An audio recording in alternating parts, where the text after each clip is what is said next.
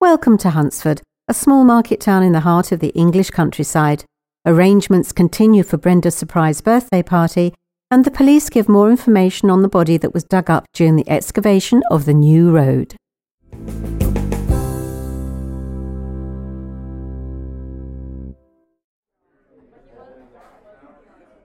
So for food, we really only want sandwiches and maybe breadsticks and crisps to nibble with the drinks. Yes, it's after work, so most people will just drop in and go home to supper when the cake's been cut.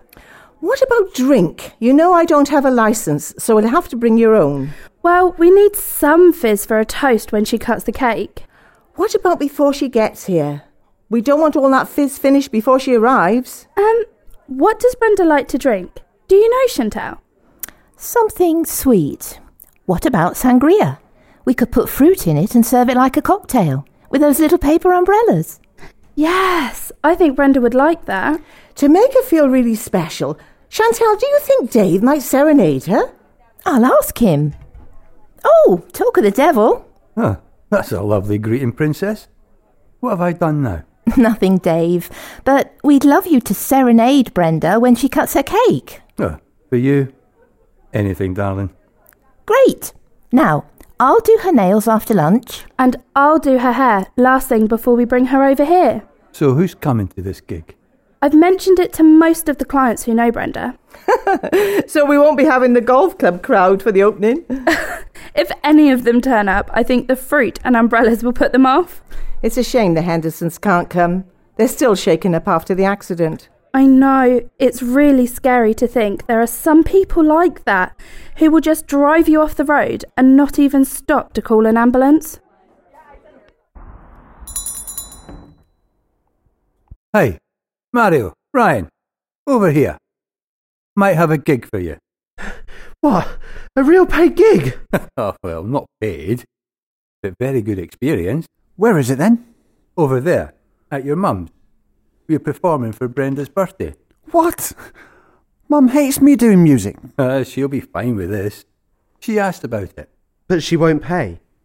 Look, lad, at this stage in your music business career, the thing is, keep playing, even if it's for free, just so you get noticed. How long did it take you to get famous, Dave? Oh, seemed like forever. Driving round pubs and clubs, playing all night, then sleeping in the van 'cause we needed the cash for petrol to get to the next gig. Nowhere to wash. At least you had a van. We have to use Dicko's dad's and take all our gear out, and then when he wants it during the day, Well, what you need is a good roadie. Like my cousin Steve. He was great. What did he do? Ah, he drove the van, set up on stage, packed away the gear after gigs, made sure we were paid, and when we could afford it, sorted out proper digs for us. So, is he like a manager in the music business now? Would he like to manage us? No, it was really strange. One night, he just vanished. what do you mean? People can't just disappear. Well, we'd just done a gig at a girls' college, and well, there were always lots of women around, and um, me and the lads were quite busy that night. I bet you've had loads of women, Dave. Ah, but there's only one for me now. So what happened to Steve? Well, we were staying in a pub, and in the morning, the van was outside with all the gear and the keys and the ignition, but no sign of Steve or our fee that he collected from the dance people. So what did you do? Well, we waited all day for him, but he never showed up.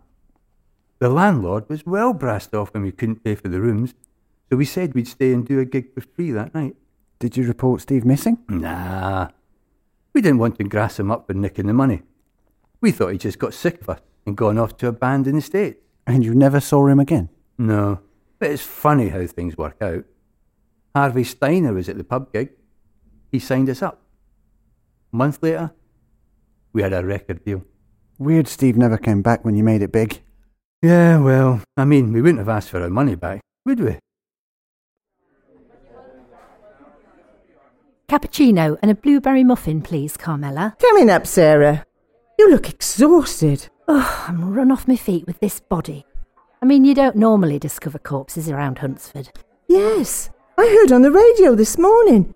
He was naked, wasn't he? Was he murdered? Well, I can't discuss that, but Yes, he was naked. Well, I won't ask awkward questions. But I can't say I've ever heard of someone stripping off before they commit suicide. On a more cheerful note, what time is Brenda's party starting? About 5.30. It should be a really good night.